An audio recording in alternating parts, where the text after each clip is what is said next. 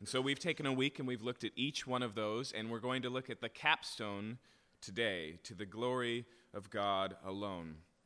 As we do so, it's important to keep in mind uh, that this concept of sola deo gloria, to the glory of God alone, is incredibly broad. What they mean when they say this is basically uh, a fill in the blank scenario where anything you put before it fits. What I mean is for the Protestant Reformation, as they read the scriptures, they recognized that the ultimate end of all things, intended or otherwise, is the glory of God. And so it's difficult to, in a single sermon, kind of nail down this whole reality. And so I've decided to do something um, in particular. Uh, as we look at 1 Peter 4 this morning, We'll begin by laying kind of a broader foundation to just understand um, the concept of, of God's glory and the pursuit of it and the reality of it. Um, and then what Peter does very well in this passage is he gives us a couple of touch points in our life that'll help us walk through this in hopefully a broadening sense.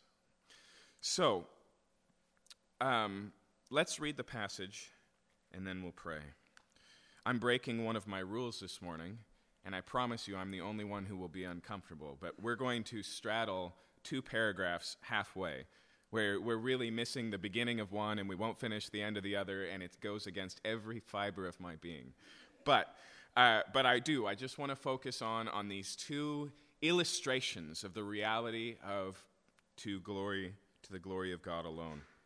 And so I want to pick up in 1 Peter 4, verse 10 as each has received a gift, use it to serve one another as good stewards of God's varied grace. Whoever speaks is one who speaks the oracles of God. Whoever serves as one who serves by the strength that God supplies. In order that everything God, uh, in everything God may be glorified through Jesus Christ. To him belong glory and dominion forever and ever. Amen. Beloved, do not be surprised at the fiery trial when it comes upon you to test you, as though something strange were happening to you, but rejoice, insofar as you share Christ's sufferings, that you may also rejoice and be glad when his glory is revealed. If you are insulted for the name of Christ, you are blessed, because the Spirit of glory and God rest upon you. But let none of you suffer as a murderer, or a thief, or an evildoer, or as a meddler. Yet, if anyone suffers as a Christian, let him not be ashamed, but let him glorify God in that name. Let's pray.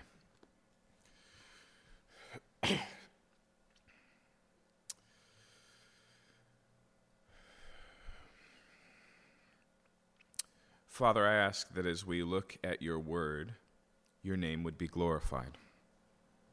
I pray that you would take this as an opportunity to reveal your glory afresh to us and remind us of your worthiness to be praised and worshiped.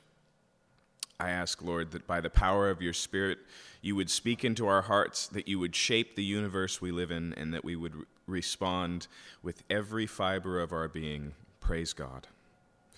We ask this in Jesus' name. Amen.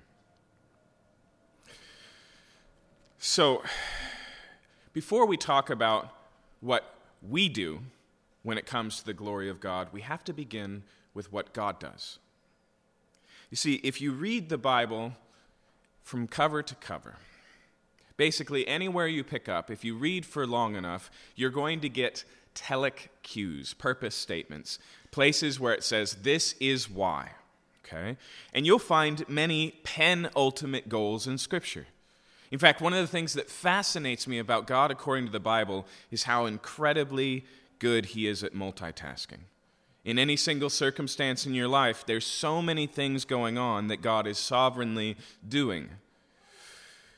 But if we talk about the ultimate goal, if you ask the question, why is God doing blank? Why had, has God done blank? The ultimate goal, the one that's all the way at the front of the bus, the locomotive that's driving the, cha- uh, driving the train, is always going to be God's glory. Now, This is relatively easy to demonstrate, and I'm going to jump around to a few places. Don't feel the need to turn there because we're not going to spend a lot of time there this morning. I just want to illustrate. So, for example, why did God create the world? In Psalm 19, you might even be uh, familiar with the opening sentence. It says that the heavens declare the glory of God. In other words, the world as we know it was built to proclaim God's glory. And if you've seen a sunset, if you correlate the idea of God as creator to the beauty of creation, uh, the majesty of creation, the tremendous power that we see in creation, um, then that probably makes a lot of sense to you. But another place we can look is at the incarnation. You see, the pinnacle, centerpiece, climax of the story that the Bible tells is God becoming man. And when we ask, why did God do that? It's pretty easy to say God did that to redeem mankind, to set things right, to save us from our sins. And all of those would be absolutely true. But it's intriguing that when you look at Philippians chapter 2, it walks through a path. And every time it's going, and then what happened? And then what happened? And I want you to notice what's at the end of the story. And so, like I said, don't worry about turning there, but just listen as Paul here explains why God became man in Jesus Christ. And this is what he says. he says this in verse 5 Have this mind among yourselves, which is yours in Christ Jesus, who, though he was in the form of God, did not count equality with God as a thing to be grasped, but made himself nothing, taking the form of a servant, being born in the likeness of men, and being found in human form he humbled himself by becoming obedient to the point of death, even death on a cross. Now, I want you to notice that so far we've been stepping downstairs. So, Jesus, who was already equal with God, didn't see that as something to be held onto, but freely became a human being, taking on the form of a servant, even being obedient to the point of death, and not just any death, the death on a cross. Do you see that trajectory? Okay, it's, it's, he's walking down the stairs, and now it turns around, and we start to get to the so why? What did he do that for? What did that accomplish? Now listen to what it says. Um, it says in verse 9, Therefore God has highly exalted him and bestowed on him the name that is above every name, so that at the name of Jesus every knee should bow in heaven and on earth and under the earth, and every tongue confess that Jesus Christ is Lord to the glory of God the Father. Okay? And so, like I said, many, many penultimate goals in Jesus' is coming. John chapter 1 says that Jesus came so that we would be able to see God. He stepped into our world and he made himself known visibly, tangibly. Obviously, most of the New Testament, in fact, we could just read a little bit further in Philippians and we would discover that God sent Jesus to die in our place as an offering for sin. But the ultimate reason, the final reason is to the glory of God. Why did God become man? To the glory of God. Okay, and it's the same with our salvation. Ephesians 1, verses 3 through 14, is in a, a tremendously important passage. It's also incredibly deep. For one, in the Greek, it's a single sentence. 11 verses without Paul stopping to take a breath or providing any form of punctuation. In doing so, he starts all the way with our salvation in, turn, in eternity past as part of the plan of God, walks it through the death of Jesus and what that does for us, and then looks through the Spirit that God has given us to our fate in eternity future, all over the course of a single sentence.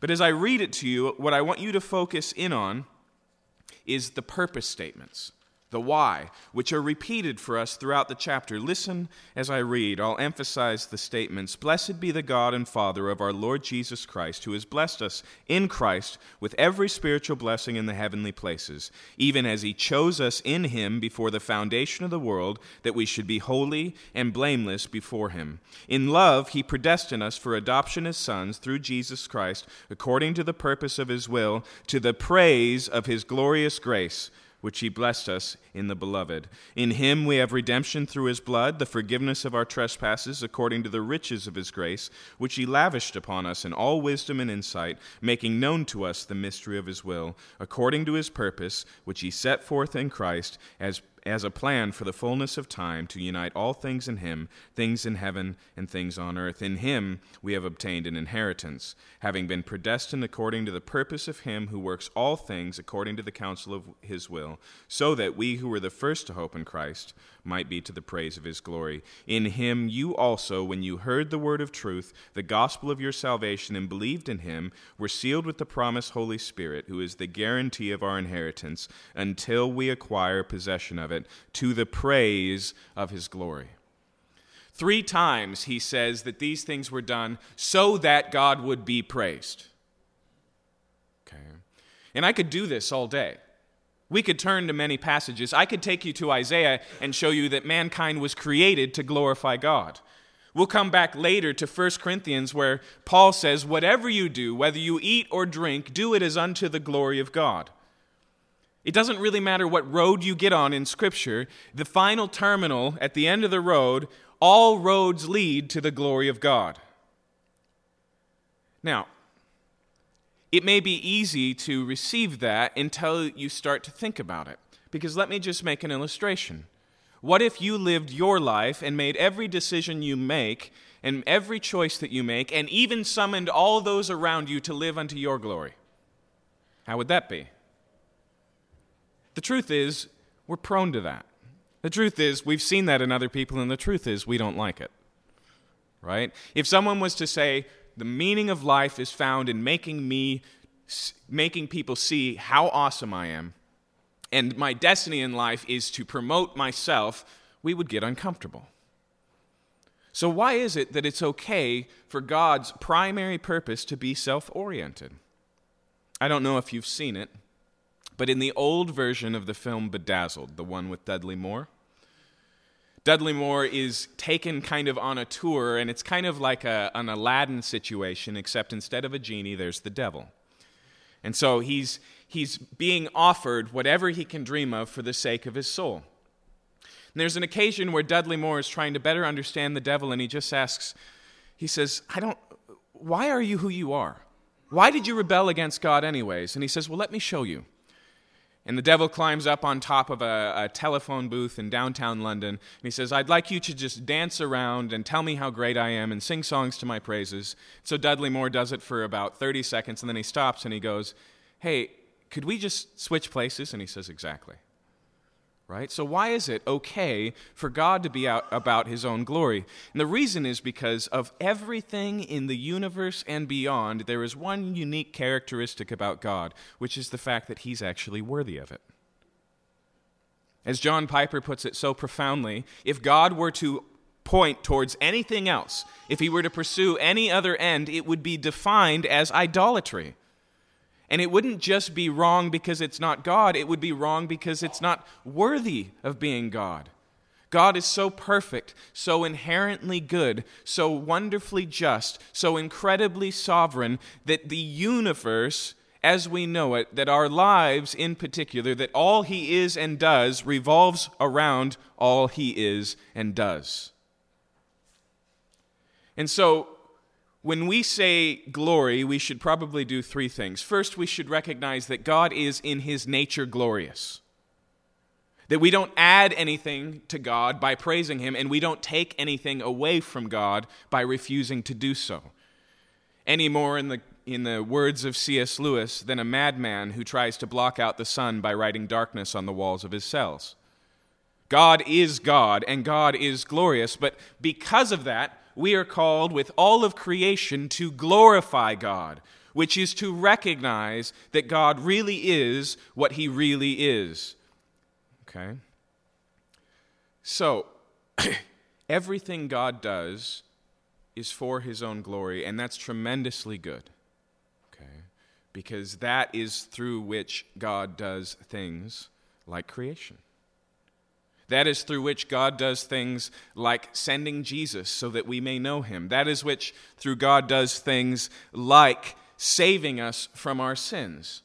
It's very difficult with a level head to look at the story of the Bible and cross your hands and go, this isn't fair, unless you recognize that, yeah, that's exactly right. This doesn't make any sense.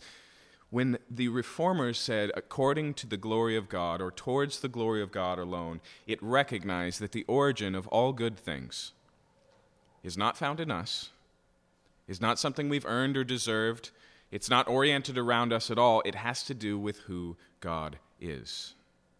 And that's what makes him worthy of glory. So, what does it look like in our life? What does it look like to live unto the glory of God, to think unto the glory of God, to worship the glory of God, to point people to the glory of God? I just want to use 1 Peter this morning to make a couple of illustrations to broaden the box. Okay? Because let's be, uh, let's be honest, if what I've just said is true, then we can answer this in a multitude of ways right? It's an inexhaustible category when we say, How can I glorify God? Everything you should be able to connect the dots, okay? But I want to point out two. The first one, going back to 1 Peter 4 again. Listen to this first end of a paragraph. He says in verse 10 As each has received a gift, use it to serve one another. So, what is Peter talking about here?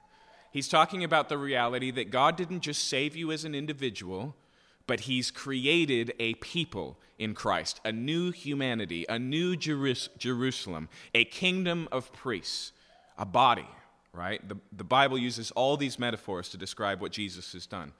He hasn't just saved you as an individual, He's saving a people, and He's made you a part of those people. And when it says here that as each has received a gift, the recognition is so that we can be a family, so that we can be a body, God has uniquely, by His Spirit, given you the ability to serve one another to build up the body of Christ. Now, if you've been with us for a while, you know because we just walked through 1 Corinthians 12, 13, and 14 that these spiritual gifts fall in all sorts of categories. And so there's the gift of teaching, there's the gift of service, there's the gift of leadership, there's the gift of speaking in tongues. It's a broad category, but Peter here, he takes all of them and puts them just in two boxes word gifts and service gifts. Some gifts are word gifts like prophecy, teaching, encouragement, exhortation. Some gifts are service gifts like help and service uh, and the gift of mercy. He recognizes that we've all been distinctly gifted, and then he ties it directly to the glory of God. In fact, let's fast forward all the way to the end there of verse 11 in order that in everything God may be glorified through Jesus Christ. To him belong glory and dominion forever and ever. Amen. So that's where we're going. Destination's the same as we've been on all this morning, but he does it specifically in how we treat one another, how we serve one another, how we use God's given gifts to serve one another. Now, we could take a step back and just say, when you treat another person in the body of Christ a particular way, when you interact with one another, when you, the Bible would just use the word love, when you love one another, it should be as unto the glory of God, right? If you ask the question, why should I treat people in the church a particular way? Why should I love my neighbor? Always it's going to be to the glory of God. In fact, I'll give you an illustration. Jesus says this in the Sermon on the Mount Let your light so shine before men that they see your good works and glorify your Father in heaven. Now, I want you to recognize we can do stuff that glorifies God, and we can do the same stuff in a way that just glorifies us. Right? That's what Jesus is making sense of. He says, Let your light so shine so that, right? There's a way to work that points to the goodness and the glory of God. But that's not what Peter is saying here. That's implied in what he's saying here. The end of your service is the glory of God, but that wouldn't be a complete understanding. Let's look again at what Paul says in 1 Corinthians 10:31. I quoted it already this morning, but he says, "In everything you do, whether you eat, eat or drink, do everything to the glory of God." Now, first off, when he says whether you eat or drink, that's a profoundly category broadening statement, right? There are plenty of things in our life that we would put in the worship box. things that we do to the glory of God, but they're generally relatively big and important things. Why does Paul say, whatever you eat or drink, do is unto the glory of God? Why does he reduce it down to the lunch you have while you're taking a break from whatever else you're doing? Well, one of the reasons is contextual. You see, Paul is writing to the Corinthian church, and they're fighting about what's okay and what's not okay to eat. Specifically, he's dealing with the reality of food that's been sacrificed to idols. And I know there's very, very uh, little modern touch point for that. So let me explain. In the ancient world, in the city of Corinth, meat was a delicacy, like most of the ancient world. It's not something you had with every, every meal, it's not what's for dinner, it's what's for holidays, it's what's for special occasions.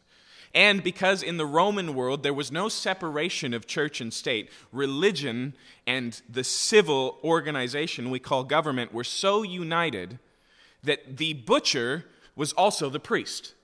Okay? And so when you went to the market and bought food, that food had already been offered to whatever the patron god was of the area. In fact, most meat was butchered in temples. Okay? And so the question is is it okay to go into the market knowing that this food has been dedicated to a God that is not God? That's the fight. And you can read through the passage, he gives a tremendously nuanced and complex um, argumentation of this. But in the context here, he's recognizing that some people have decided it's no big deal, that it's just meat, the gods aren't gods. And other people go, yeah, but I used to worship those gods. And it makes me tremendously uncomfortable to engage in that because I used to do it to the glory of whatever God it was, right? And so what he says here is whatever you do, whether you eat or drink, do as unto the glory of God. So, first baseline he sets is don't do it if it doesn't glorify God. But there's a second layer of context there. In this particular point in the argument, remember this is 1 Corinthians 10:31, you can go and take a look. He's telling them that they should abstain from eating, even if it doesn't affect their conscience, because it does affect their neighbors, and that's more important. And so he says, let your eating and drinking, drinking be determined by if you're loving others. In other words, he puts two possibilities. You can make life about you, it's my sandwich, I want it, it doesn't bother me, or you can make it about others. And he says that only one of those points to the glory of God. Uh, in fact, it's a simple truth. It's a simple truth that one of the fastest ways to get to the glory of God is to stop thinking about you. it's just the way it works. So, Paul makes a big deal out of this, and that principle that he states is broadly appropriate. That you should have a natural filter where before you do the things you do, before you make the decisions you make, even as you enter in, like in Jesus' words, to do the right thing, are you doing it with the right orientation? That filter should always be in place. But Peter says something deeper here. Glory is not just the uh, aim of your life, although it definitely should be. There's something more in this idea of to God be the glory alone. Listen as he says this. Remember, he talks about word gifts and then he talks about service gifts. I want you to see that both of them point to the same thing. This is what he says as each one has received a gift, use it to serve one another as good stewards of God's varied grace. Okay? As we've already seen, these gods are given, or these gifts are given by God. And so he says, we're only stewards of them. These are not natural abilities, these are not talents, these are things that we have been given, and we will be held responsible for how we use them. We're to be stewards. But this is what he says, verse 11 Whoever speaks as one who speaks oracles of God, whoever serves as one who serves by the strength that God supplies. And so, do you see what he uh, says here? He says, When you speak, let it be God's words. When you serve, let it be with the power that God gives. He roots not just the goal, but the ability in God. Okay? So it's not just the things you do as unto the Lord, it's the things that God does in you as unto the Lord. See, when the reformers said to the glory of God alone, it wasn't just setting out a finish line for your life, it was recognizing that every step you take is one that's enabled and possible and accomplished by God Himself. There are really only two ways to view life either you do what's necessary or God does. Martin Luther, in his Heidelberg Disputation, which is profound and difficult and tremendously German, argues that there are two possible theologians. One he calls a theologian of glory, and another he calls a theologian of the cross. But when it comes down to it, the theologian of glory comes to God with something to offer. The theologian of the cross looks at the cross being the end of all earning, the end of all merit, the end of all effort, the end of your will itself. He basically says that unless you come to God despairing, then you don't come at all. And he goes on to show that even after that moment, any work that you do is a consequence of God's love and not a merit of that love. Okay, now I know that's big theological terms. Some of you that may have passed you by, that's totally fine. Let me summarize the point. The point is, God has designed salvation in such a way that there's only one hero, and it's not you. If you are to know God, if you are to accomplish your purpose as a human being, if you are to serve others fully, completely, and wholly, if you are to live your life as a sacrifice, you'll have to recognize that the altar is already booked, and it's booked on your behalf. You'll have to come to recognize the fact that in and of yourself dwells no good thing, like Paul says. That apart from God, apart from Jesus, you can do nothing like Jesus says. Okay, and so when we say to the glory of God alone, this isn't just the trajectory of your life, this is the engine that drives your life. This is the ability. Even when it comes to just loving Christians, which I know sometimes is harder than loving other people, but in all honesty, in this room, in the church, in the body of Christ, we have a lot more tools for successful relationship than outside. Okay? When Christians gather together, they gather in the unity of the Spirit. When, the Christ, when Christians gather together, they gather as sinners in need of a Savior, and so forgiveness should flow like wine. Okay? When Christians gather together, they gather with a reality of destiny that makes the relationship worthwhile because you're going to know one another forever. Okay? And so all of those things should lead love to be easier in the church. And I would just say this if you can't love the people in the church, you can't love your neighbors. If you can't love those who are dedicated and committed to being a family, how will you love your enemies? Now, Jesus makes very clear that loving enemies is the trajectory, it's the goal, that's where things are headed. He says, if you love your family, what good is that? But if you don't love your family, what are you doing? And he takes it at this level and he says, Look, even that love, the abilities are God given, and the source, the source, the reality of what's happening in you is what's happening in you. There is a sense where, as active as you can be in serving the body of Christ, or, or out in the mission field of the world, or doing your job, there's a sense, of course, where you're active in that. But there's a broader sense where you're passive. There's a broader sense where this is what God is doing in you. Listen again to the words of Paul. This is in 1 Corinthians 15. Paul here is talking about himself in relationship to the other apostles. And he points out that when he became a proclaimer of the fact that Jesus is alive, he was late to the show. Okay?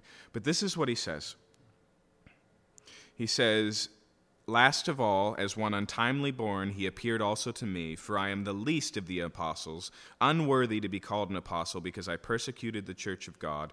But by the grace of God, I am what I am, and his grace towards me was not in vain. On the contrary, I worked harder than any of them, though it was not I, but the grace of God that's within me. Okay, so he says a couple of things here. Let's deal with the first one. When he says here, by the grace of God, I am what I am, Paul is not making an excuse. I've said it before, but Popeye says, I am what I am, and that's all that I am.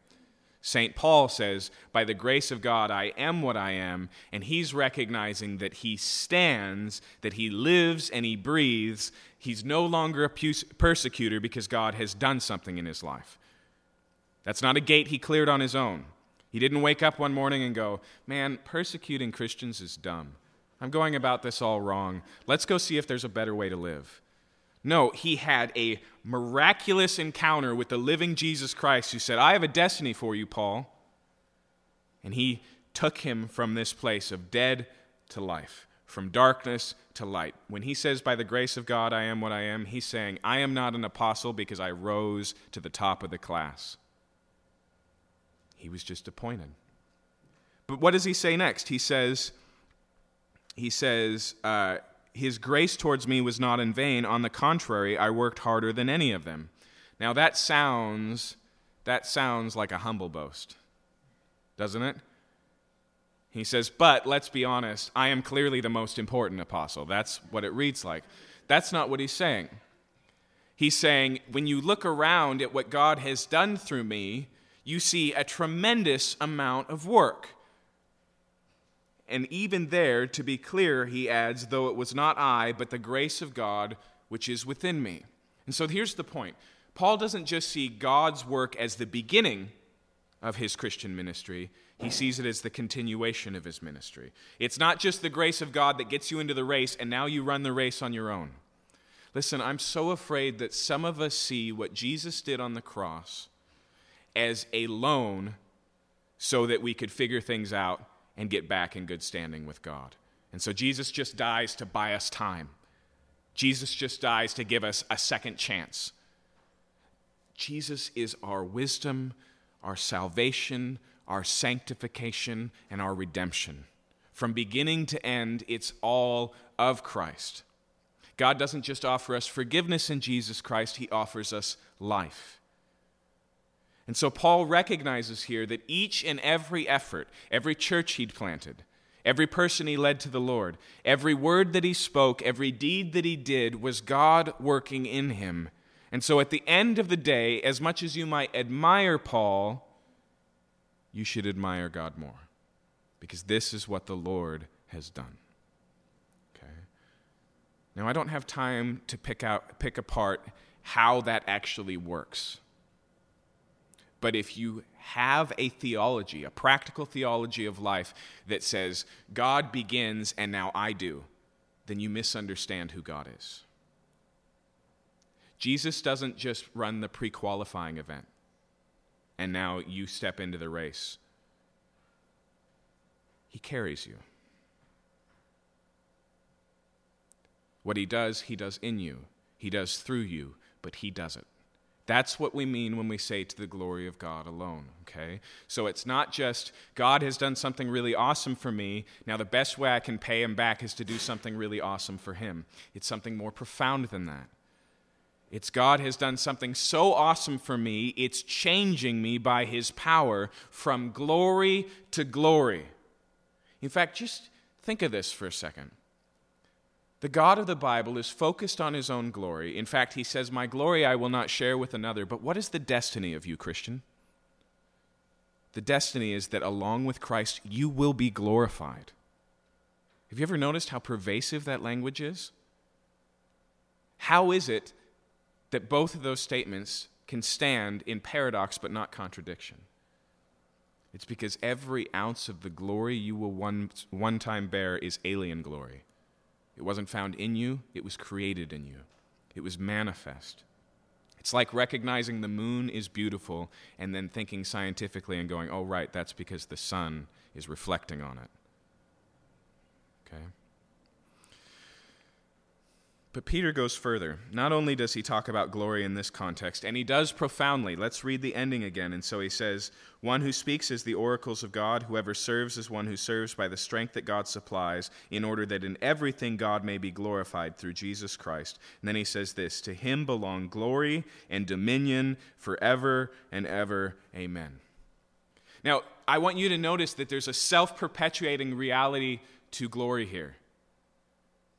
Peter, just in talking about this and laying on, is just drawn into worship, drawn into praise. He gives a doxology here. He glorifies God because God glorifies God. Do you see that? Okay, it's profound. There's an overwhelming, there's a naturalness to this, okay? But I want you to notice where he goes next, okay? Because right now, what we have is a recognition that God does in us. We have a recognition that the goal of our lives should be the glory of God. But it's too easy to filter that through what the glory of us looks like. I'll show you what I mean. Look at what he says in verse 12. Beloved, do not be surprised at the fiery trial when it comes upon you to test you as though something strange were happening to you. This is the evidence that we're on a detour. Life gets hard, and we go, What in the world just happened? And Peter says, You shouldn't be surprised. Here's, here's what Peter is getting at.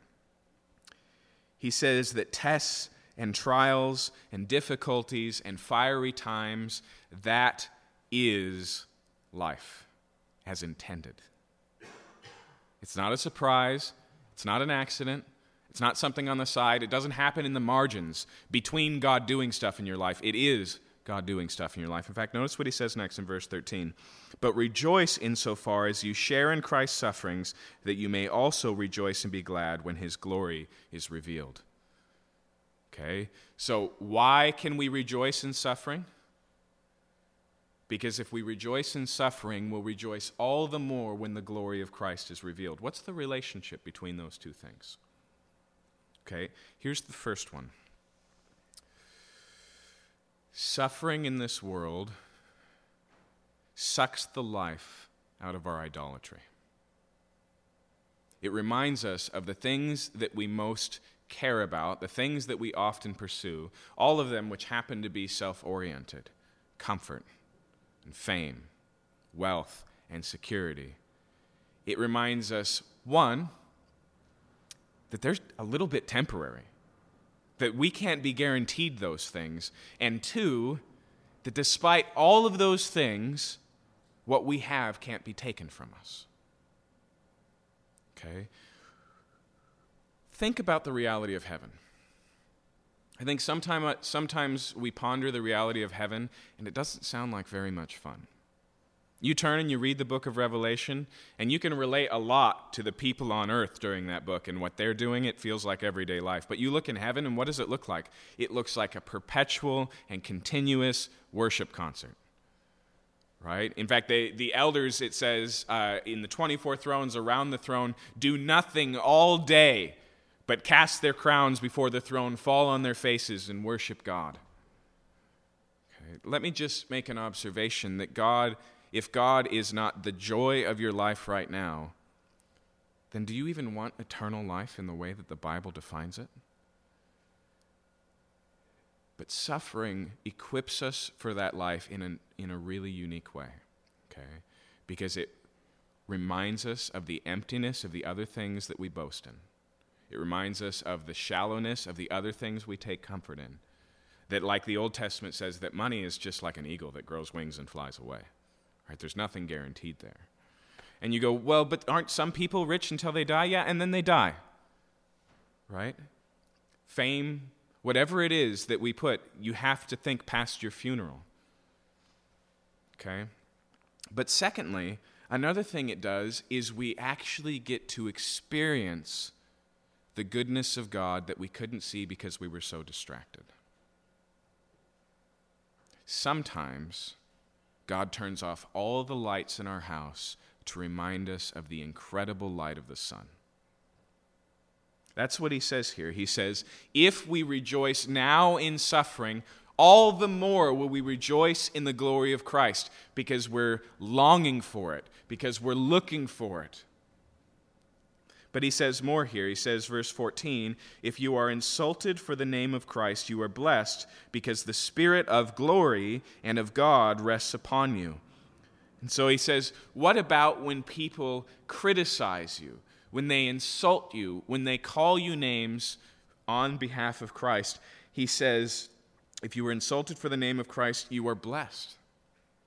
Now, Peter's not making this up, he's taking this directly from the mouth of Jesus. When Jesus begins the Sermon on the Mount, he gives these Beatitudes. Each one begins with, Blessed are the. Blessed are the poor in spirit, right? If you read all of them, they're all against what we would usually think. He creates a completely different value system for the good life, if you will, in the Beatitudes. But the last one he gives is Blessed are you when they revile you and persecute you for the sake of my name. How happy you'll be how much you've entered into the good life. And Peter picks up on that and he says the same thing here. He says, You're blessed because the Spirit of glory and of God rests upon you. Now, how do we deal with that paradox? How is the bad life the good life? How is the hatred of the world in some way glorifying to God? What is going on here? This is where I think Luther's theology of the, of the cross and a theology of glory is most helpful. As I said earlier, he's just talking about who's the hero of your story. But once you get to the other side of it, the theology of, the glo- of glory and theology of the cross plays out in our lives all the time. Here's the difference the theology of glory says, God is most glorified when I am most glorious. Theology of the cross remembers that the most glorifying, worshipful, profound, profoundly impacting event in history was not glorious it looked like despair. It looked like brokenness. It looked like weakness.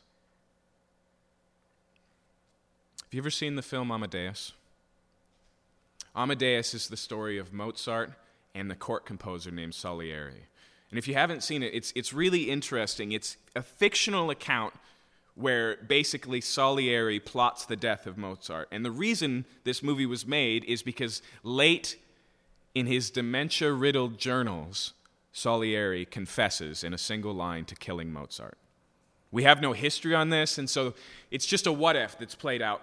But what you have is these two characters one who aspires to greatness and doesn't find enough in him to get there. He's just a court composer. As soon as he meets Mozart, he recognizes that he's nothing in comparison.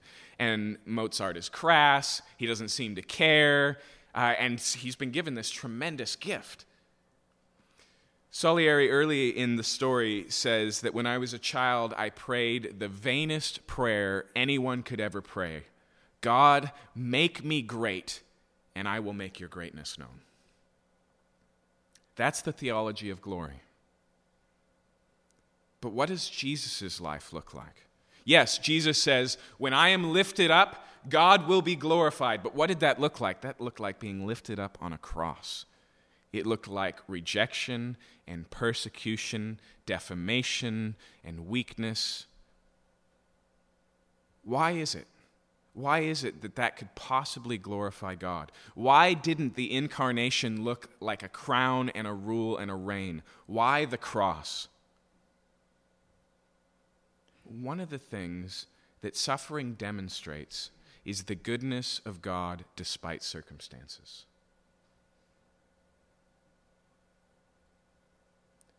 When we suffer and when we stand with Jesus against the grain of our reputation, against the grain of our well being, when we die for the name of Christ, we by nature say, This is worth dying for. This is worth suffering for.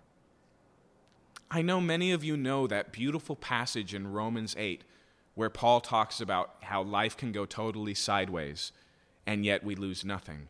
But do you remember what he puts at the heart of that? He says, I'm thoroughly convinced that neither death, nor life, nor power, nor principality, nor sword, nor things that are, nor things to come, that nothing can separate us from what? The love of God. He has something now that is, is so good that nothing can take it from him, and that's how he thinks. He doesn't think about death or sword or persecution or any of those things taking anything from him. He says, No, this is totally secure. When we fast, we proclaim, like Jesus, I have a food that's better than your food, a food you know nothing of. My food is to do the will of him who sent me. What is Jesus saying when he says that in John chapter 4? He's saying that doing the work of God is nourishing and worth it. If you're single, if you're celibate, you are constantly proclaiming that there's something better than what marriage can offer,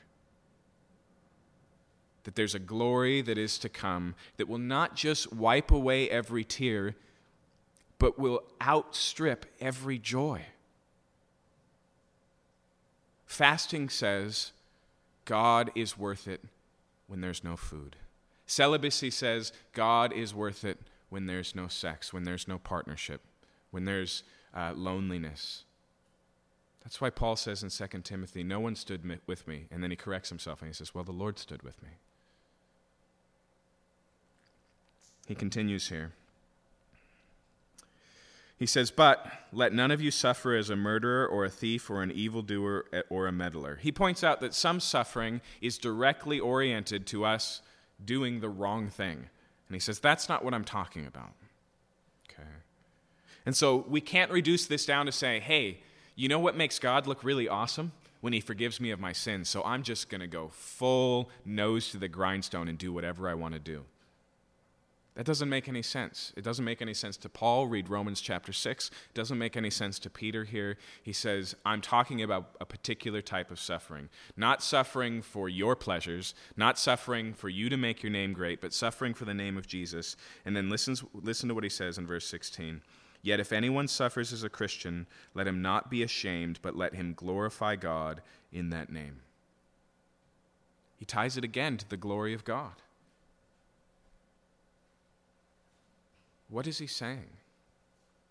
He's saying that if we suffer because we are followers of Christ, well, first, this is what Jesus says in the Sermon on the Mount. He says, Rejoice because it shows you're playing for the right team.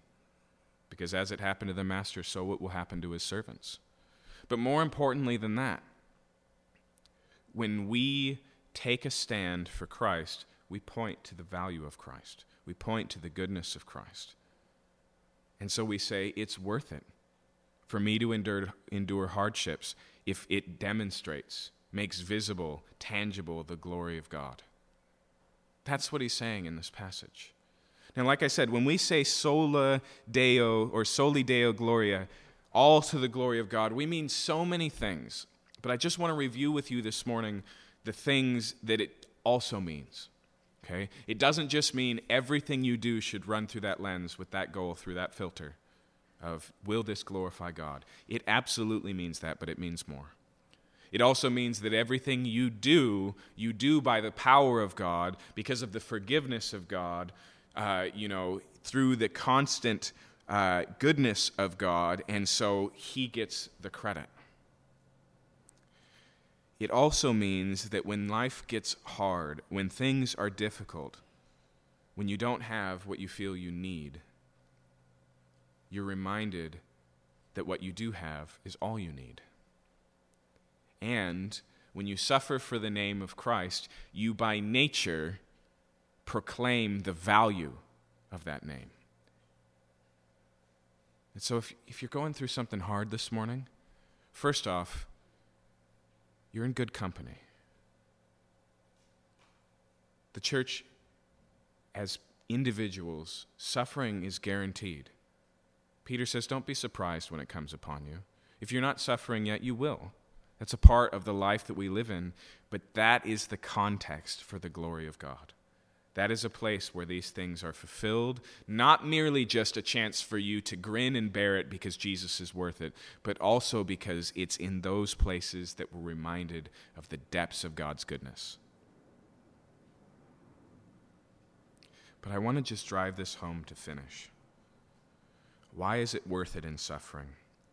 Why should we orient our whole lives around it? Why, after all of the blood, sweat, and tears that we pour into our family, into our work life, into our ministry or our mission field, why can we possibly point to God like Paul and say, Nevertheless, it was God working in me, to the praise and glory and dominion of his power, Amen, like Peter says? It's because God really is worth it. It's because he really is glorious. It's because the God of the Bible is the only God worth worshiping because he asks nothing of us and offers everything. Because his character is so perfect that the way life works at all is to work in orientation to that reality. It's because this is the God who, while we were still sinners, while we were the very enemies of God, did something to set it right and didn't wait for us to show interest or to demonstrate value or worth or to even offer some sort of love or to come up with a plan to get back to him. No, this is the God who, on his own initiative, because of his own character, said, You stand against me. I'm going to do something about that. And what did it look like? It looked like him taking on flesh, enduring the suffering and pain that you've tasted, drinking it to the bottom of the cup, taking all of your guilt upon his shoulders and dying so that, not just so that he could be raised, that's where he started, so that we could be raised with him. Is that a God worth expending every ounce of your life in worship and praise and proclamation? Absolutely. And if you're here this morning and you're not a Christian, this is what we're always talking about. This is why this is so important. It's not just because we believe this is the only way to salvation, although we believe that. We also believe that there's never been proclaimed a better way of salvation, a way that was so loving and so giving and so glorious, glorious and so worthy of praise. We're inviting you to know the God of glory. Let's pray. Father, I thank you for these solas, for this series, that you did something so profound that we can only categorize it by limiting it down with the word only. That we can know you and your salvation according to the scriptures alone, as accomplished in Christ alone, due to your grace alone, accessed by faith alone, to the glory of God alone. And I pray, Lord, that you would make our passion for your glory burn so deeply that it consumes everything in our life, that every decision would be caught up in what would give God the most glory, that every action would be done in such a way that people see through us to your goodness and your glory, that our devotion to the world would confound the, our devotion to you would confound the world, not just because, wow, isn't that person so committed? But, wow, maybe there's something to this whole God thing. Maybe Jesus is worth something if he's worth suffering for, bearing the shame of. God, I pray that as a church collectively, we would be a constant demonstration of your goodness that we would proclaim you, the hero of our individual stories, of the God who we worship, of the primary and total worker of all good things in us and through us, and that we would invite people to know and worship the God who is knowable and worthy of worship. We pray this in your name. Amen.